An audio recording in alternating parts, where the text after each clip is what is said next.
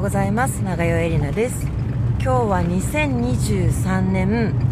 10月21日だったかな？土曜日。朝6時半を回ったところでございます。早い。私は今熱海に向かって車を走らせております。今日はですねあの熱海未来音楽祭というねえー、巻上光一さんという音楽家の方がやってらっしゃる、えー、イベントに出演するためにですね今熱海に向かっております。この間の、えーとね、7月だったかな？に高円寺でランドフェスっていうねイベントがありまして、まあ、ダンスに関わる方だったら知ってらっしゃるかと思うんですけど舞踏家の松岡大さんというね3会食の舞踊師でもある松岡大さんが主催してらっしゃるランドフェスっていうね街の中で踊るイベントがありましてそれに7月高円寺バージョンに参加させていただいたんですがそのランドフェスさんからお声がけをいただいて今度は熱海で踊りませんかと。前回の高円寺はですねダンサーが6人かないて6箇所でそれぞれ6組のミュージシャンと踊ると。で最後集合するっていう形だったんですけど今回は3箇所で3人のミュージシャンと1人のダンサーというですねマジで大丈夫なんていう。私そんなに踊れるのかな？1時間半です。まあ移動があるんで移動中はずっと踊ってるわけじゃないけどにしても結構ねガチセッション15分っていうのでも私は結構疲れるんですけど、それを3箇所、まあだから45分はとにかく踊ると。プラス移動で1時間半っていうね。いや、本当にちょっとね、聞いちゃいましたね。あの、なんで私 なんで私なんですかってちょっと聞いちゃったぐらい、よう頼んだな、私にっていうねなんですかね。まあ、でも、あの、基本的に、お仕事はお断りしないという、よっぽどのスケジュールとかね、なんかどうしてもやりたくないとかっていうんじゃない限り、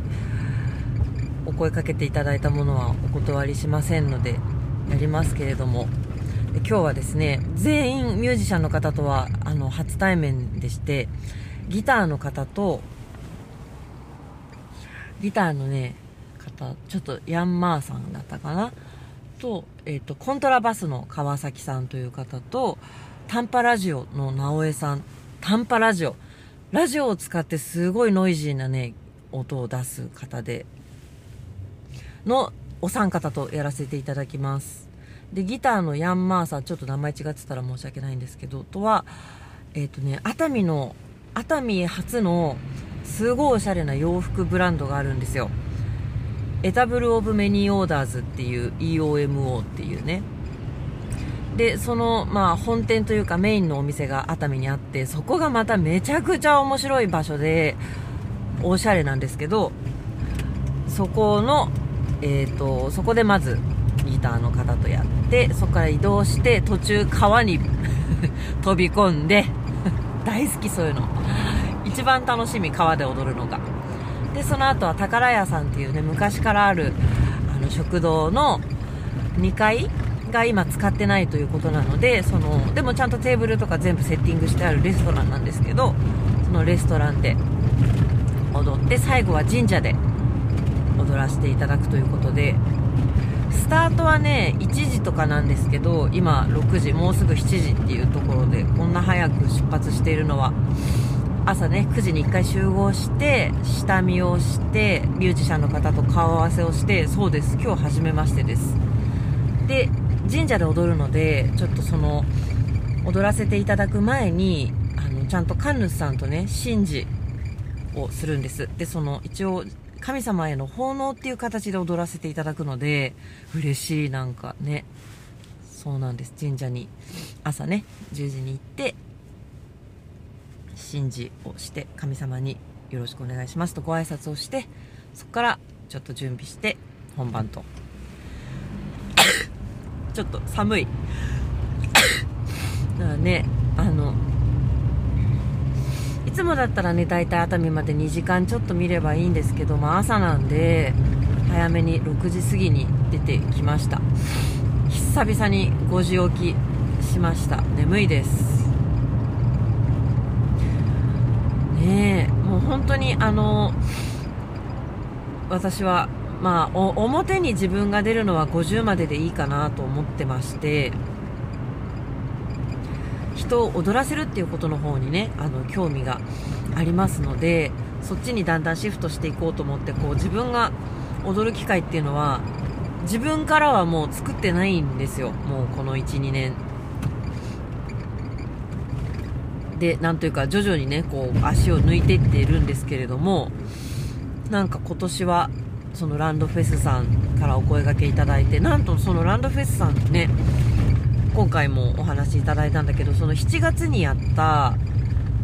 バージョンがねすごい衣装とかも全部面白いのを作っていただいてまあ面白かったんですよ。でそのメンバーでごっそり、えー、と11月か来月は台湾に行きます。台湾で踊ります。ねありがたいです。そんなダンサー仕事が来ると思ってなかったんでね。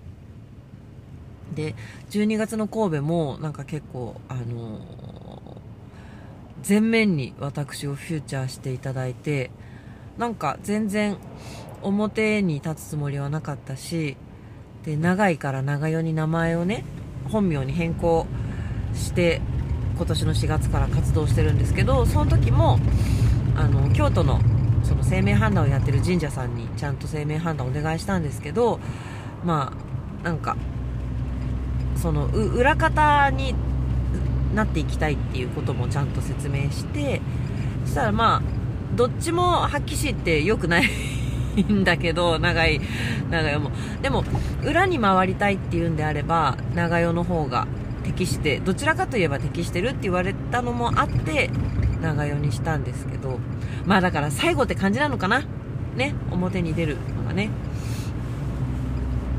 ということで本当に1時間半も踊れるのかどうか非常に怖いですけどやってこようと思いますよ。もうそんなねでもあのいい感じに諦めはついてるっていうかやっぱりあの本当に私は大したダンサーじゃないっていうかねあの本当に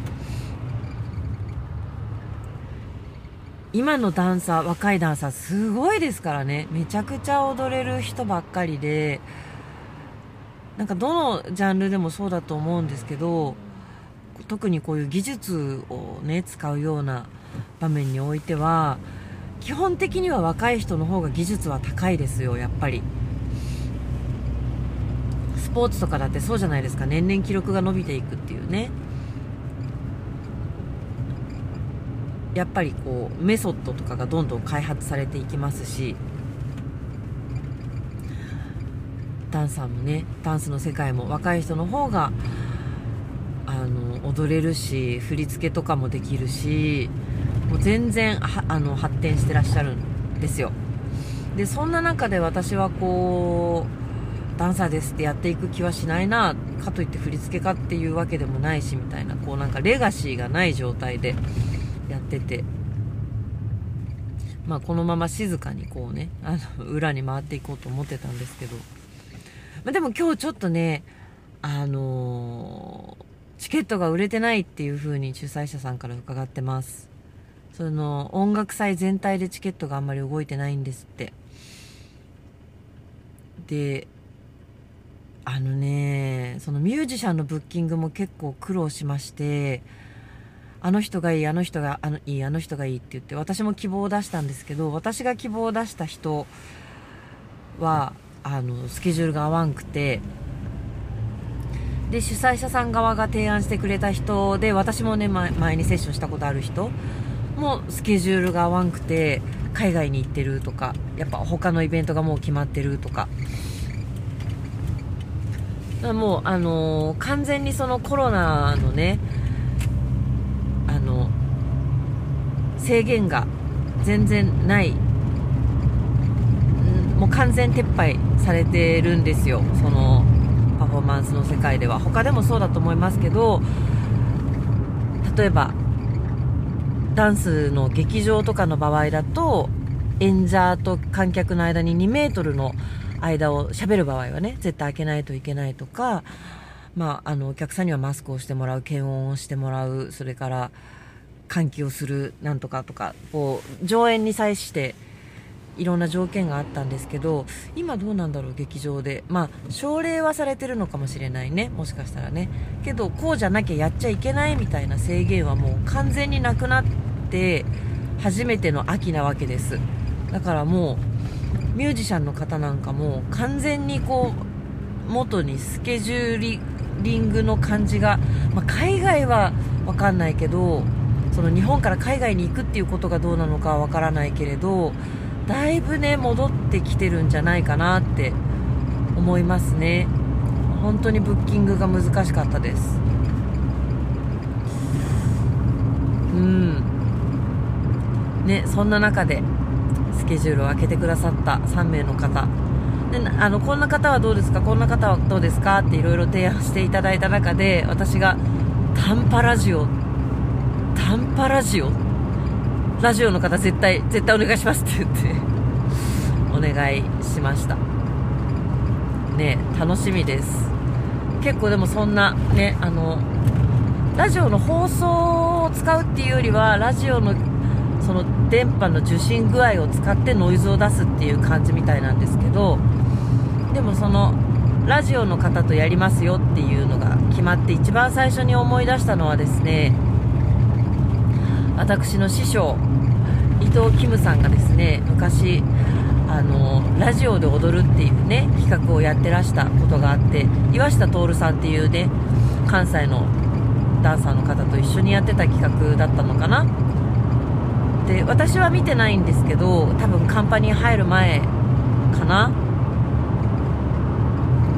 入った後かな？まあ90年代後半か2000年代前半か。なんですけどそのラジオで踊るっていうね企画をやってた時にもう本当にラジオをかけてその時かかったものに反応して踊っていくっていうのででキムさんその何遍かやってたんですけどその何遍か何遍か目の時にダイアナ妃が亡くなってその速報が本番中に入ってきちゃったんですってでも観客はもう大ショックですよね。もう踊りどころじゃないよね、多分ね。もうそのニュースに耳がえってみんな持っていかれる。その時キムさんがね、どんな踊りをしたのか私もね、見たかったなと思いますけど、そんなこうね、大きいニュースだし、人が亡くなるっていうことに対して、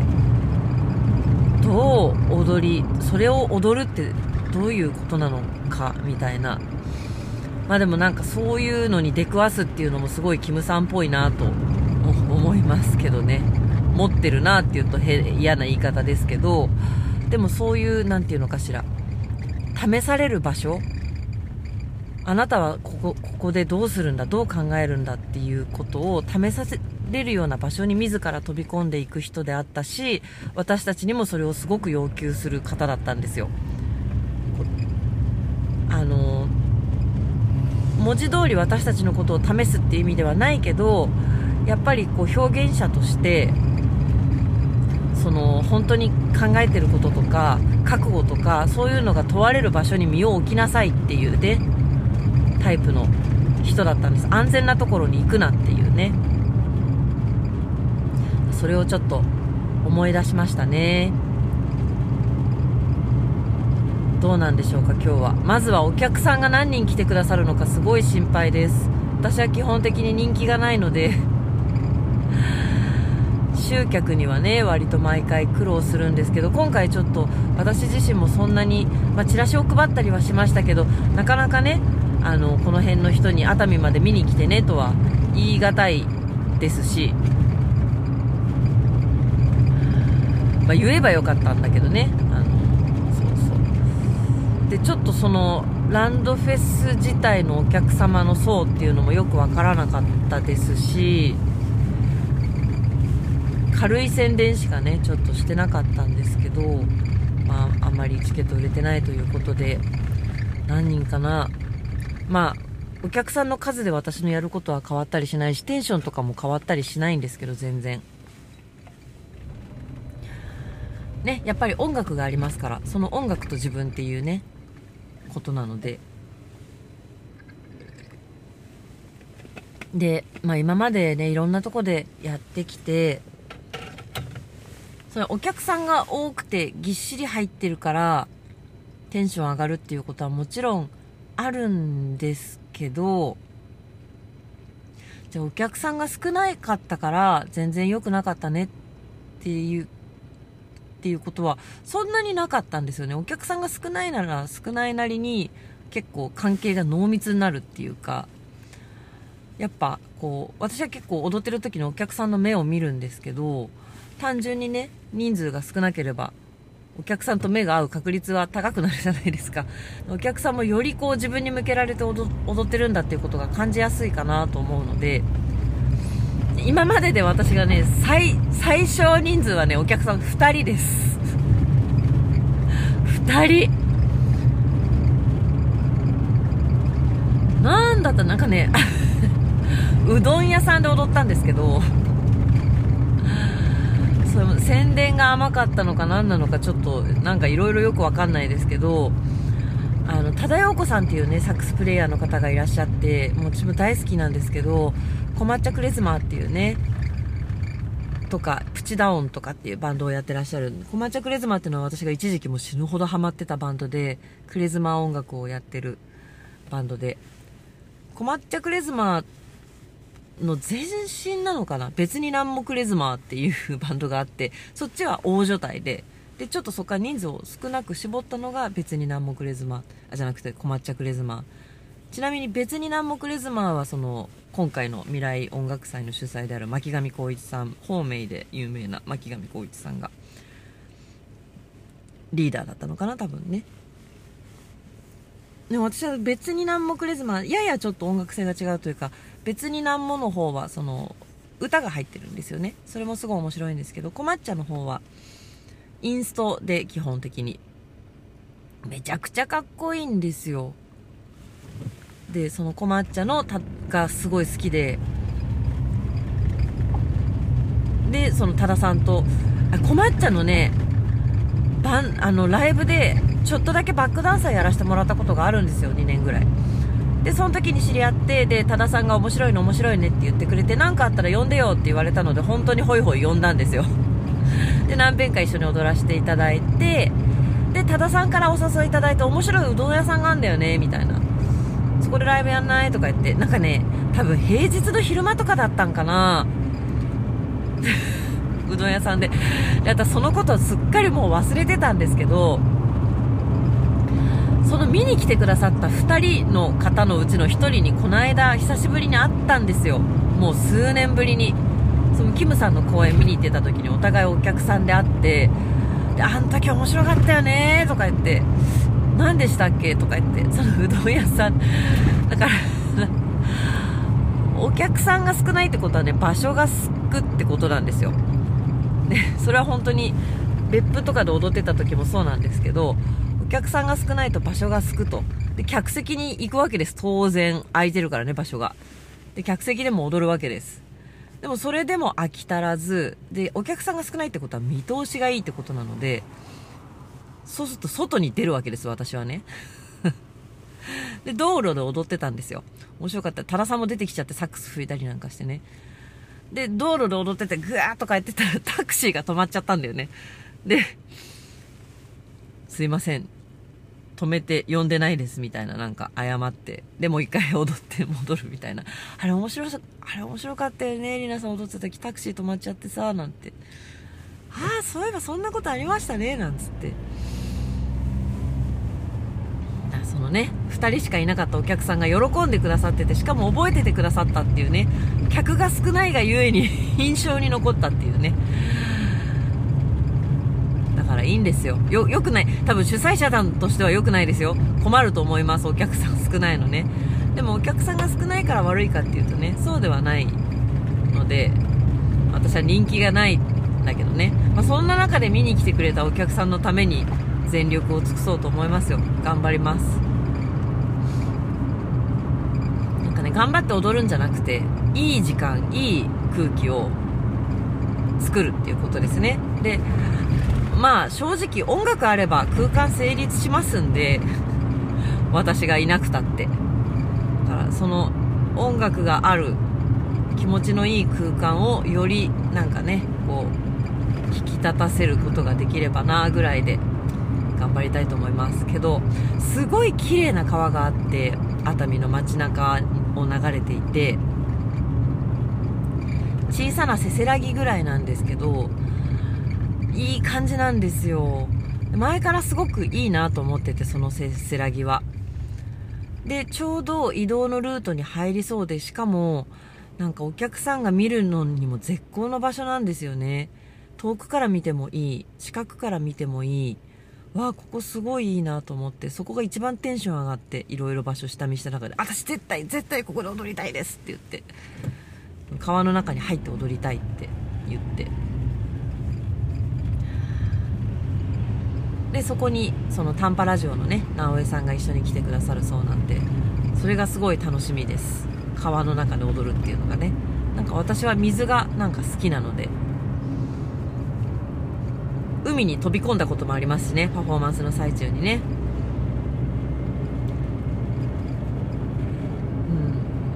うん。いや楽しみです。ということで。えー、そうですね。ちょっと今日は前後編に分けようと思います。ということで私は今から熱海に向かい初めましての方々に会いそして踊ってきます。どんな風になるのか。帰りの道中でどんなだったよっていうのをご報告したいと思います。ということででは後ほど。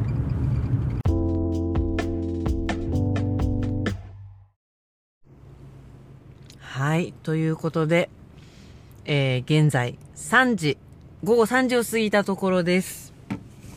10、11時熱海に来てから6時間しか経ってませんけれどもえー、無事本番が終わりまして、今帰る途中でちょっとお腹が空きすぎてコンビニに寄ったところです。このまま参ります。本当はですね、あの、見に来てくれていたお友達とかもいたので、なんか熱海でね、せっかくだから美味しいものを食べて、ゆっくりして、で、本当は泊まっていきたかったんですよ。で、明日ね、あの、また別のパフォーマンスがあるので、それもね、いっぱい、もう今日だっていろいろやってるし、本当は他の人のパフォーマンスとかもいっぱい見て帰りたかったんですけど、ちょっと、今ですね、愛する、赤星インコのパーチクちゃんがですね、あの、体調が悪くて、体調が悪いっていうわけじゃないんですけど、えっ、ー、と、あ、ちょっと待ってくださいね。ちょっとこれはどうしたら、あ、はい。あのー、卵を産みすぎちゃって、で、産む時に生きむじゃないですか。で、その生きみすぎてね、あの、腹筋が割れちゃって、そっからこう、内臓ちょっとグロい話で申し訳ないんですけど、腸がこう、出ちゃう。腹筋の外に。体の外に出ちゃうわけじゃないんですけど、なんかお腹がポコンって膨らんでる状態で、それのね、治療をずっとしていて、それで入院したりもしてたんですけど、で、その、はみ出しちゃってるものがお腹の中に穴が閉じるのに合わせてね、こう、お腹の中に戻ればいいね、なんて言ってお医者さんに言ってもらって入院してお家で投薬治療ね、しながら様子を見てたんですが、その、開いちゃった穴は閉じてきたんだけど、内臓が戻らないまま閉じてきちゃって、このまま行くとちょっともしかしたら腸閉塞とかになると、うんちが出なくなってでその状態になってしまったら結構1日とかで死んじゃうって言われてもう衝撃。で、あのー、今度の火曜日もう一回見てもらうんですけどそこでやっぱりダメだってなったらもう外科手術しかないんです。っていう結構今瀬戸際な状況で毎朝カバーを開けるときに今日もパーちゃんは元気だろうかっていう。なんか元気なんですけどね。でも本当に小鳥ってあの死ぬ時は急に死んじゃうので心配すぎてですねちょっと家を開けられないので本当に来て踊って帰ります。熱海を一つも楽しむことなく帰りますけど今でも私は海沿いの道を走っています。真鶴道路っていうねもう右手にブワーッと海が広がっております。あそこに見える島は何だろうな。なのでまあ来たよっていう気分だけ熱海に来たよっていう気分だけ味わって。あでもねあのみりん干し買いましたから。前来た時もねあのお魚屋さんがお魚屋さんの問屋さんなんだけどちょっと倉庫の先っちょでちょっとだけ干したお魚を販売していてそこでカマスのみりん干しをこの間ね買って帰ったのがすごく美味しかったのでまた今日も買いました。一応熱海っぽさはある。ということで。久しぶりのダンサー仕事を本番終えてまいりました。思ったよりね疲れてないですね。1時間半だったんですけど15分踊って移動してで川の中に飛び込んで べしゃべしゃになって移動してで15分踊ってまた移動して15分踊ってっていうのだったんですけど全然疲れてないですね。なんか多分ね野外で踊るのってすごい疲れるんですよ。お日様の下で踊るのって。あと結構こう閉じられた空間でめっちゃ集中して15分踊るとかもすごい疲れるんですけどやっぱミュージシャンの方とセッションなんでね。なんかずっと私が踊り続けなきゃいけないわけでもないし結構ねあのミュージシャンの方の演奏があまりにもいい時とか私も完全に止まっちゃって一客として演奏を聴いてる時間なんかもあったりしてなんか楽しかったです。楽しかった。いいですね。なんか私もやっとミュージシャンとセッションできるようになったって感じ。今日3人の方がもう全部即興バッチコイの人たちででどんなシチュエーションでもねいろんなシチュエーションでやりられてる人たちなんでもう全然問題なかったんですけどちょっとこんな風にやりたいんですけどみたいに私が提案したのとかもなんかはいはいっていう感じで。面白かったです。だから結局そのセッションの面白さっていうのはお互いにこう仕掛け合う。その喋ってはいないけど喋ってるのと同じぐらいやり取りするんですよね。でそれであそう来たか。あそう来るんだ。じゃあ私はこう行くよっていうやり取りがやっぱその言葉じゃないところで通じ合うやり取りってすごい面白いんですよそのコミュニケーションが。でちょっとこう誤解があったりなんかしてね。いや楽しかったです。お客さんも2人だったらどうしようと思ってたけど2人なんて2人ってことはなかったです。100人ってこともなかったですけどえっ、とね20人ぐらいかな？そんなにいなかったかな？15人ぐらいかな？わかんない。来てくださってちょっと待ってくださいね。料金所で。このこのね真鶴ブルーラインっていうねほんのちょっとだけの有料道路はね ETC が使えませんから今ね現金でお金を払いますよ。はい。はい。はいはい、はい、ありがとうございます。150円だった。150円だったちょっと。はいそうなんです。面白かったです。で今日私、まあ、すごい楽しかったですよ本当に。もうすごい面白いおしゃれな洋服屋さんの店内とレストランの食堂の2階と神社のね何て言うんですか？なんかお部屋？他の神社の作りがどうなってるかわかんないんですけど今日お伺いした湯前神社っていうところはですね、まあ、あの私たちがお参りをするこうカランカランってする鈴があって賽銭箱があってトントンするところの先にこう建物があるわけじゃないですか。その建物の正面のドアを全部外して開け放ってもらってそうすると12畳ぐらいの畳のお部屋があってでその奥にこう祭壇っていうんですか？があってそこに神様のまあよりしろがあると。その手前の畳のお部屋を使わせていただいてそこで踊って粋に話したかもしれないけどそこでちゃんとね、あのー、踊るために宮司さんに来ていただいて朝ちゃんと神事をやって祝詞をあげていただいてこの企画がうまくいきますようにっていうお祈りもしていただいてちゃんとやりました。なんか場所も面白かったしね。私ミュージシャンのもうね面白かった。最初にやったのがヤンマーさんっていうギターの方なんですけどギター弾いてなかったね一回も。ギターは使ってるんだけどなんかギターをねこうアンプにつないでいると。アンプじゃなくてなんかなんて言うんですか？ギタリストっていろんなもんつなぐじゃないですか。エフェクターっていうの？なんかデジタルのエフェクターつないでて、すごいいろんな効果が出せるやつで、だからギター本体をちょんって叩くとその音がボーンってなったりとか、なんかギターの弦のとこにいろんなもんが刺さってて、で、それをチュインってこう指で弾くとなんかドゥイーンって音がしたりとか、そのギターを介していろんな音が出るっていうのをされてて、宇宙でした音が。面白かった。ヤンマーさん。宇宙でしたね。もうヤンマーさんはもうもうずっと会場前からもうずっと演奏してそのね楽器の配置とかいろんなもんで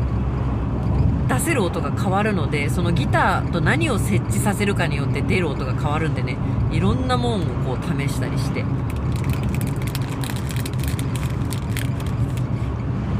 やってらっしゃいました。すいませんちょっとおにぎり食べてます。お昼食べる隙間なかったんでね。んで次がコントラバスの川崎さん。下のお名前あの把握してないんですがめちゃくちゃ面白かった。もう最高でした。もうレストランの2階で普通にテーブルと椅子が並んでるところにお客さんにも普通に着席してもらってでそのまあ席がいっぱいある中の真ん中に川崎さんがいてコントラバス弾くんですけど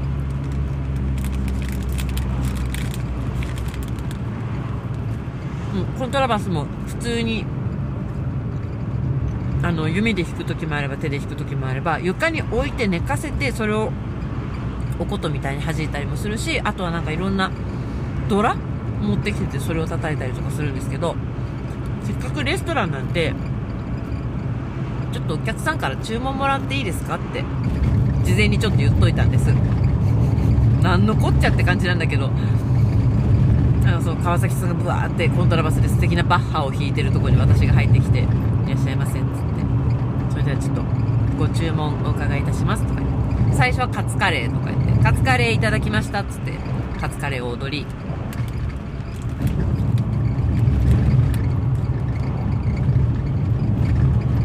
次々お客さんからお題もらったんですけどなんかドイツから来てた人がいて観光で。日本初めて来たんだって。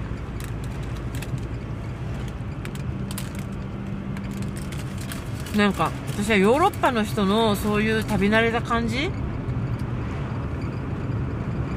すごいいいなと思います。その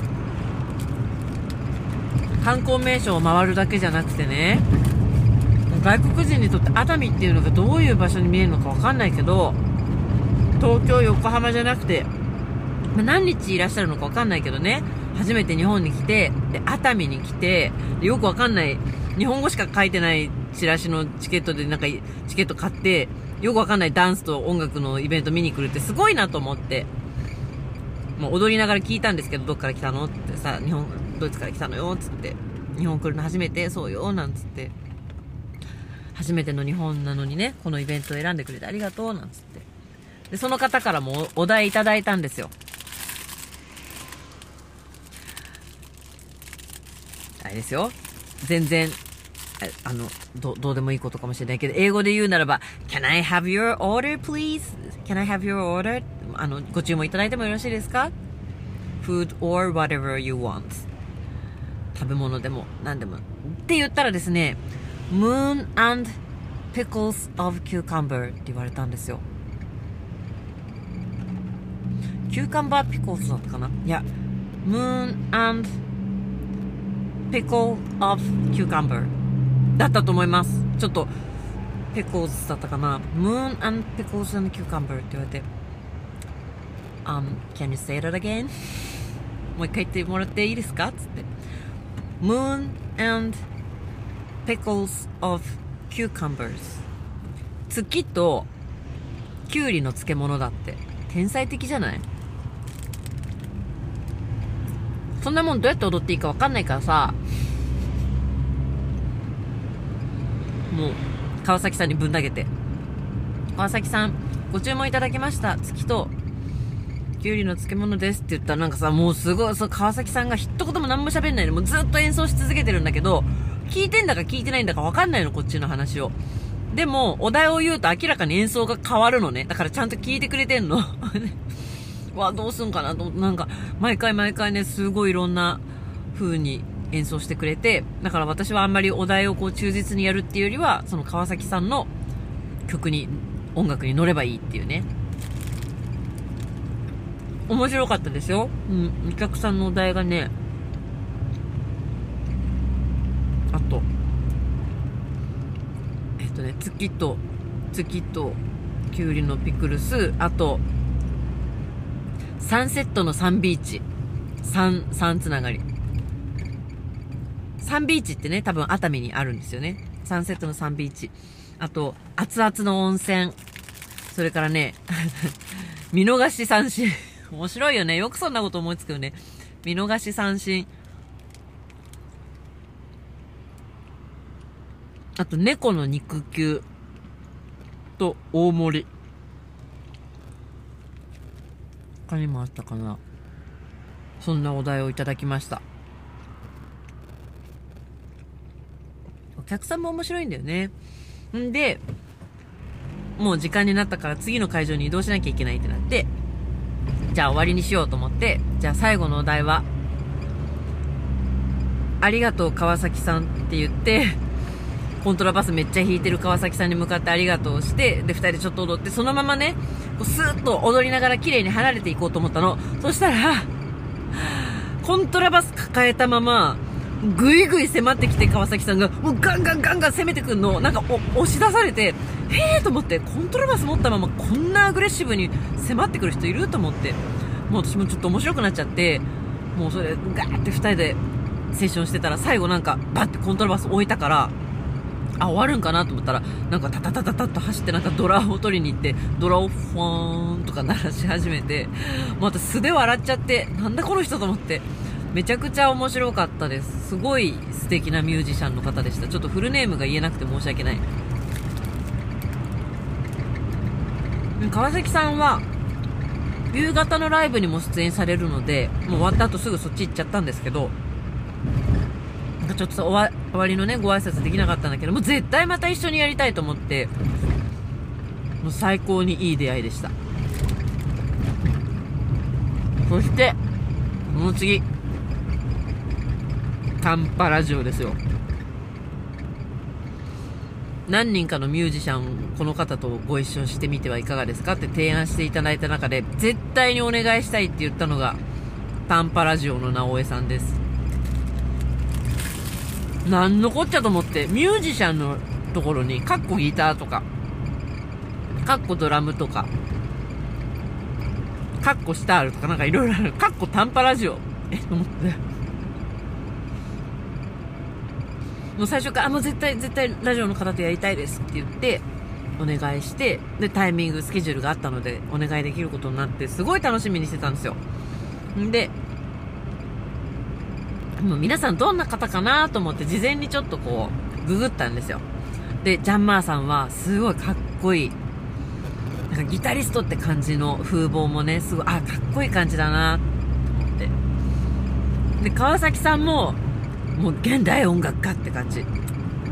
やばいな。私みたいな芸人、大丈夫かなで、直江さんはめっちゃハードコアだったの。短波ラジオを使って、キューみたいなノイズの人だったんですよ。結構ハードコアな。ハードコアだな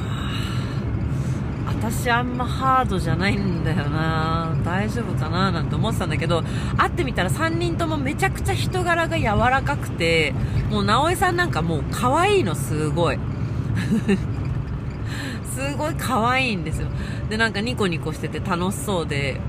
み、なんかね、皆さんと一緒に街歩きしたからなんかワイワイしちゃって、なんだ全然楽しいじゃん、みたいな。そうね直江さんもすごい良かったです。なんか全然打ち合わせとかねしないでやったんだけど皆さん短波ラジオってなんだか知ってます？私はちょっと知らなかったんですけどなんか AM のことだと思ってたの。違うんですってね。FM、AM とさらに短波っていうのがあってすごく広いところまで届くんですってね。だからちょっと小高いところでその短波ラジオねあの入れると普通にあの中国のラジオとかがね入ってくる。あすごいなんつって。でその古いねでっかいラジカセみたいなラジオをのなんかチューナーとかをギュインギュインしながらチューナーとボリュームとあとなんかもう1個ぐらいつまみをなんかいじってたけど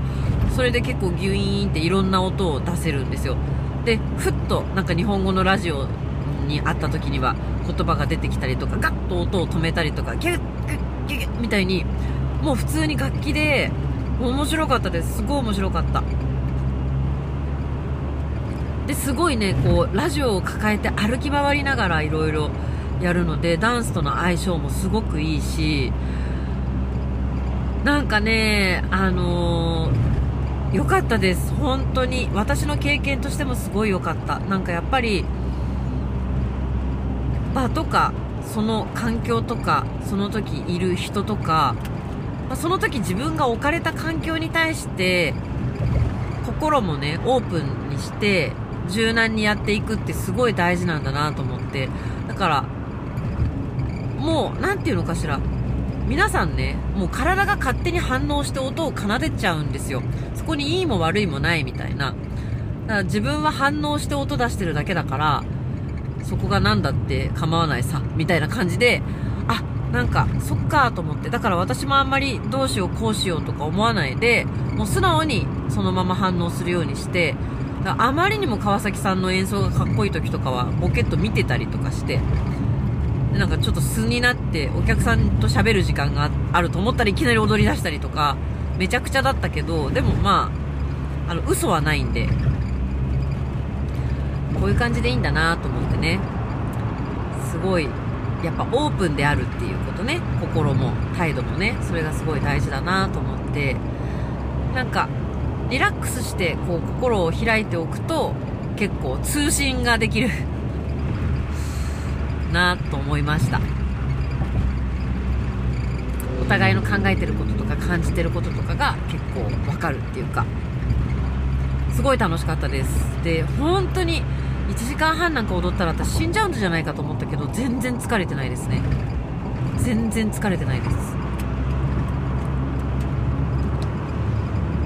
思いのほか元気に帰れます。で今日朝ね5時起きだったんでで6時に出発してきてね車2時間半運転して下見でね歩き回って1時間半踊って川の中にも飛び込みましたよ。一応ねあの全身入ることは避けました。髪の毛びしょびしょになっちゃったり一応お化粧したんで顔ぐしゃぐしゃになっちゃったりするのはちょっと避けようと思って水にどっぷり入るのは避けたんですがもうほぼほぼ頭頭以外全部入りました。最高でした。そう。で川の中で暴れてどんだけ疲れるかなと思ってどっかで1回寝ないとお家帰れないんじゃないかと思ったけどまあちょっとまだアドレナリンが出てるんですかね。全然大丈夫です。嬉しいですなんか。踊ることは私を疲れさせないんだっていうね。そんなことないけどね。普段普段のリハーサルとかめっちゃ疲れるけどね。なんか今日はやっぱやり取りだったからかな。自分でこうやるんじゃなくて人とのやり取りだったからかな。全然疲れないで終わりました。楽しかったです。そしてですねすごいびっくりしたことがありました。全部終わって本番終わって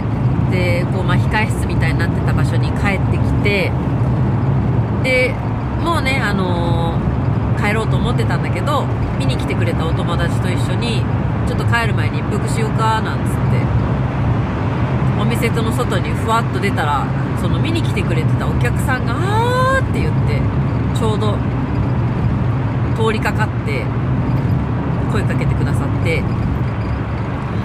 そのお客さんねすごい見てるときすっごい楽しそうでずっと踊ってたの体が。私もいいなと思ってその人とこうちょっと一緒に踊ったりする時間もあったりしてなんてハッピーな人だろうと思って。ただその方がねなんと今年の1月に新百合ヶ丘でやった市民参加型公演1月29日を見に来てくださってた方だったんですよ。でもうこの1年結構いろんなもんもう10本は見てると。なんだけど未だにあれがベストだと。ちょっと言っちゃっていいですか？これは個人の感想ですからね。それはねアンケートにも書いてくれてたんだけどカート神奈川県のホールですよ。県立じゃないのかな？カートは何だろう？まあでも神奈川県のホールですよ。でやってた星の王子様っていうねもうな名だたるパフォーマーたちが出ていた素晴らしい舞台です。星の王子様よりも良かったってアンケートに書いてくださってたんです。その1月の時もね。でああそんなに言ってくれる人もいるんだなぐらいだったんだけど今日もう1回会ったらそれをもう1回言っててでなんなら夏に見た3回塾よりも良かったって。あとなんかイギリスから来たなんかカンパニーも見たけどそれよりも良かった。とにかく良かった。いろんなもん見てて何年かに1回魂が震えるような思いをすることがあるんだけどあの舞台はまさにそうだった。もう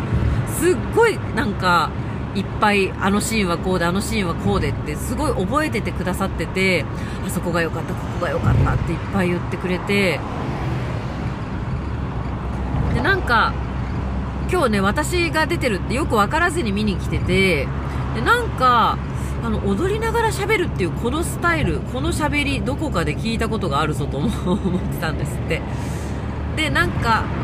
私が踊ってる動きの中にその1月29日の公演の中でやってた動きが出てきてハッとしたんですって。あの動きやっぱりそうだと思ってこうちょっとパパパッとググったらあやっぱりあの人やってなってであの山猫団の方ですよねって言ってくれてあそうですって言ったらもうねちょっとお酒入っちゃってたっていうのもあってもうそこからもういかに素晴らしくていかに魂が震えたかっていうのもちょっと涙目になりながらね20分ぐらい語ってくれたんですよ。であまりにも語ってくれたのでこれはちょっと出演者に聞かせたいと思ってちょっと出演者に向けてビデオメッセージいいですかっつって 録画させていただきましたよ。後で出演者の皆さんに送ろうと思います。いやもうねこんなこんな嬉しいことはないですよ。もう演出家冥利につきます。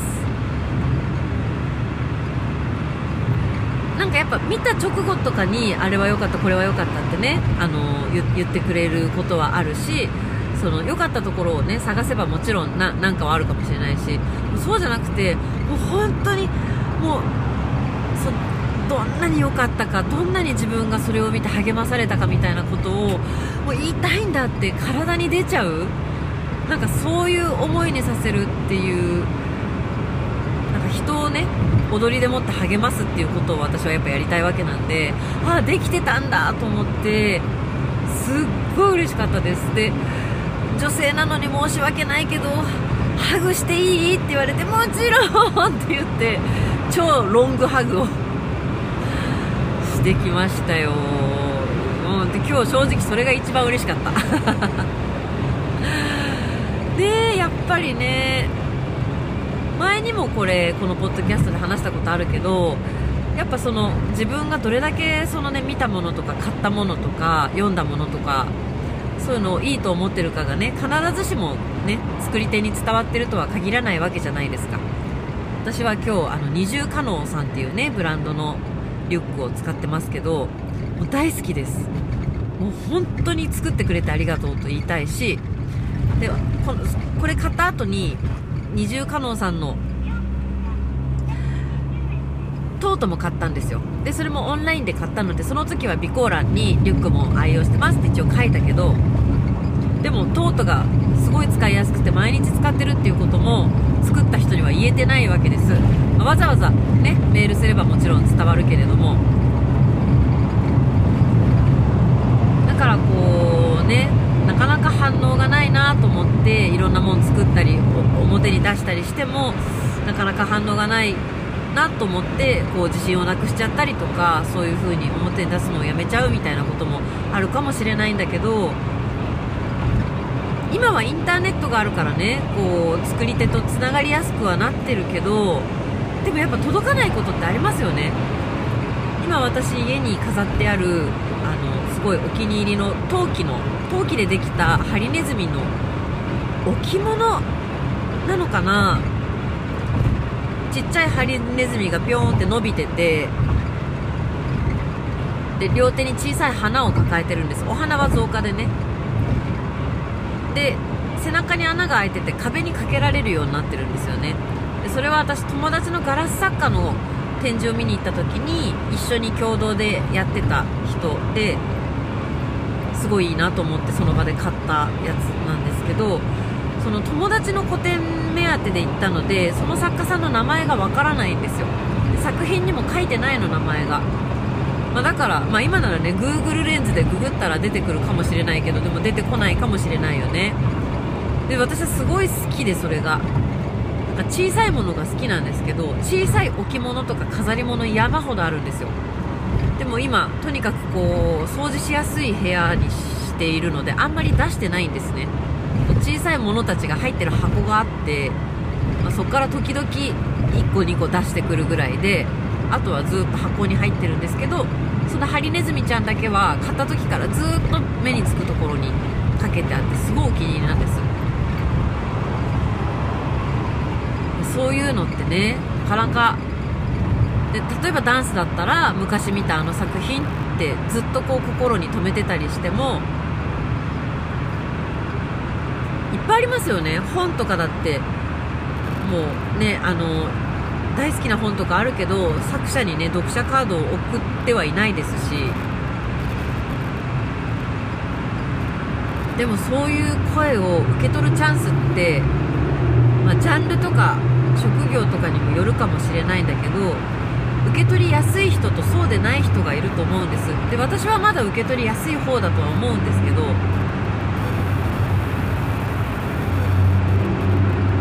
でもやっぱりねあのどっかでまたもう一度っていう出会いがあるかもしれない。それこそあの10年前にワークショップ受けたことありますとかね。そういう子供がいるかもしれないしやっぱ続けてないとその声にも出会えないんでね。今日は本当にご褒美をいただいたような気分です。よくやったねって。でもうあの絶対またやってほしいって強く言われたのであの単純なんで私は。あまたやろうと思いました。新しくね新規募集かけてで、まあ、新メンバーと旧メンバーと混ぜてまあでもあの規模でやるとなったらねまた助成金申請したりとかいろいろやんなきゃいけないのですぐには動けないかもしれないですけど劇場を抑えないといけないしね。でもあそこまで行ってもらえたんだったらやろうと思いました。他にもそう思ってくれてる人いるかもしれないからね。やっぱりあのー、見てくれる人のためにやってるんであってそうやってね励まされてそれのおかげでああ頑張ろうまたまた明日も一日ね頑張ろうとかその出会い魂が震えたって言ってくれたからね。その思いってやっぱね人間必要じゃないですか。ずっと毎日毎日変わり映えのない平坦な生活してたらねどんどんどんどんなんかしぼんでっちゃうものがあるから時にはそういう風に出会いたい。いろんなものに美しい景色とかでもいいし素晴らしい音楽でもいいし素晴らしい絵画でもいいんだけどなんかそういう自分の心を揺すぶってくれるものに出会いたい。で私は結構インコちゃんたちに毎日心揺さぶられてるので あのだいぶ満足してるところあるんですけどあの子たち奇跡なんでね本当に存在が。でもそういうこうそれを求める強さっていうのは人それぞれだと思うんですけど多分あの方はすごく求めてらっしゃるんだと思うんだよね。でそれを期待して出会いを期待して見に行くけれどもなかなかこう出会えないと。でそんな中で本当に数年に1回ガーンってなるぐらいのものに出会えるこの喜びみたいなことをねおっしゃっていてああなんかそこまで言ってもらえるなんて本当にやってよかったなと。やっててよかったし続けてきてよかったな。私は100万回言ってますがダンサーとしては本当に大したことないんですよ。今日も私はダンサーじゃなくて芸人だなっていう思いを新たにして帰ってきたところなんですけど私はダンサーじゃないです。やっぱ芸人です。どうしてもお客さんを笑わせちゃう。今日も結構笑わしてきた。そう。なんだけどでもダンスは好きなわけででも自分が踊るとかっていうこととか振り付けをするっていうことでその自分がこう人に与えられるものを最大化できないんですよ。私がどんだけ最大化しようと頑張ってもなんか限界があって私が広げられるダンスには。それをその一般の人とかねいろんな人の踊りでそれを見せることで最大化できるものがあると。だったら私はそうそれでいいやっていうね。別に私の踊り見て感動してほしいわけじゃないんでダンスそのものに出会ってほしいだけなのでもうおかげさまで自信がつきました、ね、でも私普段引きこもりなんで引きこもってるとね出会いってないじゃないですか。だからもうちょっとオンモに出ないといけないなと思いました。はい。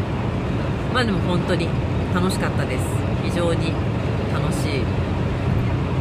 まあ私の踊りがねどんぐらいだったかっていうのはちょっとよくわかんないしその呼んでくださった方があ永井さん呼んでよかったな永井さんじゃねえや長代さん呼んでよかったなって思ってくれてるかどうかはちょっとわからないんですけどあまあよかったよってよかったですって言ってくれ くれてますよもちろんね。でもほらねまだまだわかんないですよ。私たちがそれを知るのは次にもう一回声がかかるかどうかだけなんでまだちょっと被災者の方が結果に満足してくださったかどうかはちょっとまだ分かんないんですけどでもはい。非常に楽しかったです。外に出よう。はい。やっぱりちょっと大変でそのやる前は気が重いんですよいろいろね。プレッシャーも感じるし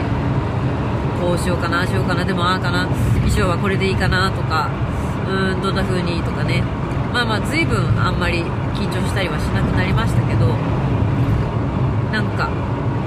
ミュージシャンの方との打ち合わせそので自分はどういう風に自分をプレゼンテーションしていくのか。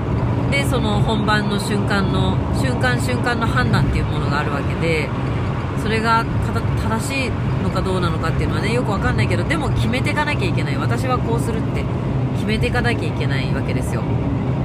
そこにはねある程度負荷がかかるのでなんかそれを思うとねやる前はすごいあー 熱海まで行って1時間半も踊るのが嫌だなとかね 思っちゃったりもするんだけどもう始まっちゃえば全然そんなのは考えないですし。で今日ね私最後神社で踊るって決まった時に1個だけ新しく衣装を買ったんですよ。それは昔から買おうかどうしようか迷ってた無印の袴袴パンツっていうのがあってちょっと袴っぽい形のパンツなんですよ。やっぱり私はまだあの9も持ってないので合気道で袴履けないんですけどやっぱ袴への憧れすごいあるので 9も持ってない私は袴風のもので我慢しようと。で、まあ、前から欲しいなとは思いつつまあ絶対欲しいって必要ってわけでもないしなと思ってたんですけど今回畳でね踊るって決まった瞬間にポチッと買いましてでそのね袴風パンツに白いシャツを着てその畳の上で踊りましたらですねちょっと自然に合気道が出てきました。執行って言ってね、あの、正座からこう、かかとを上げた状態で、ざっと前に進むのとかね、ちょっと、畳で、キザって言って、あのつま先を立てて、そのかかとの上にお尻を乗せて、こう座る、座り方があるんですけど、キザになったら自動的にね、いつも道場でお稽古してる動きとかが出てきましたね。おっと思って。合気道っぽいやん俺自分と思ってちょっと心の中で突っ込みました。合気道気取ってんやん。あでも気取ってるっていうかなんかその形になったら自動的にそのね。普段お稽古してる一挙やら四方投げやらの動きがスッと出てきたのでおやっとちょっと体に入ってきた。嬉しかったです。ねなんか合気道もうちょっとお稽古して体に入ってきたらもっとでかいのかもしれない。いろんな動きがね思って。非常に楽しい一日でした。本当にミュージシャンの皆さんがみんなねあの穏やかな優しい面白い人たちで。でそれをねあのブッキングしてくれた方にいやー最高でしたね今回のミュージシャンの皆さんって言って。みんな優しいしって言ったら優しい変態しか呼んでないって言ってまあ確かに変態変態ですねみんなね。音音マニアっていうの。優しい変態しか声かけないんでって言ってました、ね、でもそれがいいですよ。他の人に対しては他人には優しく穏やかに。でも音は優しくないっていうね。ギラギーンっていう。それがいいです。すごい面白かったですはいということでずいぶん前から決まってたんですけどなかなかねこうプレッシャーだななんて思ってたんですけど無事怪我することもなく一つ終えられました。ねなんかいろんな場所借りてるね場所と揉めたりとか何かを壊しちゃうとかそういうトラブルもなく終えることができました。本当に良かったです。いやーね。まだまだ踊れるぞとは言わないですし思わないですけど、まあ、やっぱりダンスと音楽とかそういうセッションとかっていうのは最高だな楽しいなって。やっぱり好きだな